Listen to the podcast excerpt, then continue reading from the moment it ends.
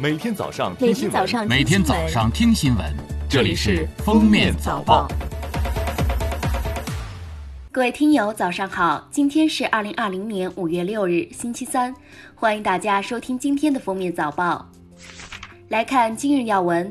五月五日十八时，为我国载人空间站工程研制的长征五号 B 运载火箭在海南文昌首飞成功，正式拉开我国载人航天工程第三步，也就是空间站在轨建造阶段飞行任务的序幕，为后续空间站核心舱、实验舱发射奠定了坚实基础。按计划，我国空间站将于二零二二年前后完成建造，一共规划十二次飞行任务。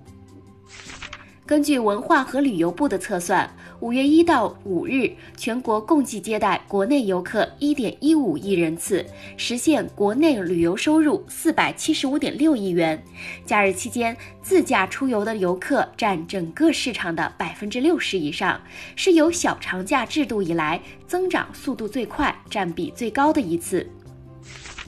中国文物报社和中国考古学会五日联合召开新闻发布会，宣布陕西南郑界戈洞旧石器时代洞穴遗址、黑龙江饶河小南山遗址、陕西神木石卯遗址皇城台、河南淮阳平凉台城址、山西绛县西吴壁遗址、甘肃敦煌汉峡玉矿遗址、湖北随州枣树林春秋曾国贵族墓地。新疆奇台石城子遗址、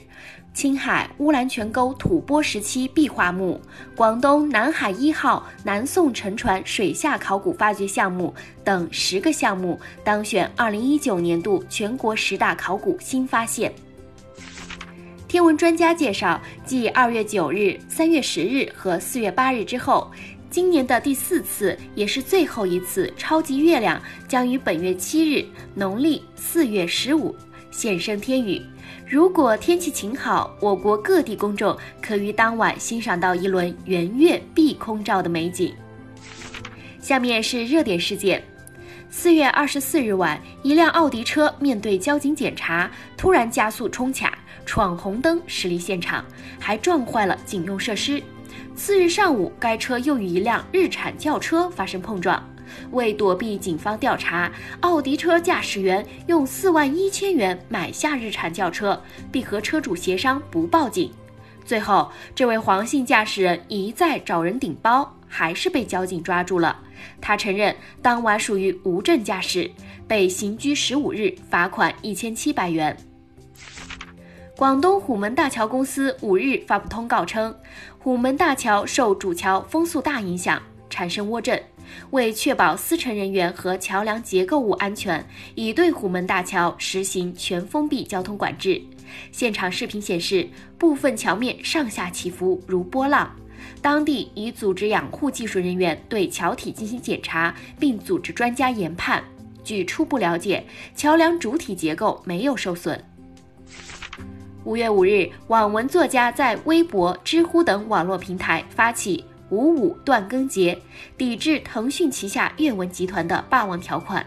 此前，该集团改动创作合同，损害了网文作者的著作权。同时，其推出的免费阅读模式也有可能影响作家收入。针对断更者以后一律不推荐的传闻，阅文方面回应没有采取任何包括修改更新时间、威胁断更后不推荐等在内的运营措施。黑龙江四岁女童遭虐打进 ICU 事件，五月五日有了后续。建三江人民检察院依法对故意伤害虐待女童一案的犯罪嫌疑人曲婷婷、于传龙以涉嫌故意伤害罪、虐待罪批准逮捕，该案正在进一步办理中。同时，建三江人民检察院依法支持受害女童生母张某某提起变更抚养关系民事诉讼，案件正在法院审理程序中。下面来听国际新闻。五月四日，持续五十五天的全国封城状态的意大利开始逐步解封，全国开始进入抗疫和恢复经济并行的第二阶段。西班牙同样放宽封锁措施，但要求民众乘坐公共交通时必须佩戴口罩。法国政府也宣布，自五月十一日起，全国的幼儿园和小学将逐步开放。而在俄罗斯，五月五日发布的信息显示，过去二十四小时内，俄罗斯新增新冠肺炎确诊病例一万零一百零二例。印度单日新增确诊也创新高，全国开始进入封城三点零版。日本政府四日决定，考虑到疫情影响，将六日即将到期的全国紧急状态延长到五月三十一日。美国总统特朗普三日表示，他认为到二零二零年底，美国将会有一种针对新冠肺炎的疫苗，并称已经与疫苗研发公司的高管进行会面。有美媒指出，美国总统给出的这一时间表，甚至比美政府公共卫生顾问们提出的乐观预期还要更快。感谢收听今天的封面早报，我们明天再见。本节目由喜马拉雅和封面新闻联合播出。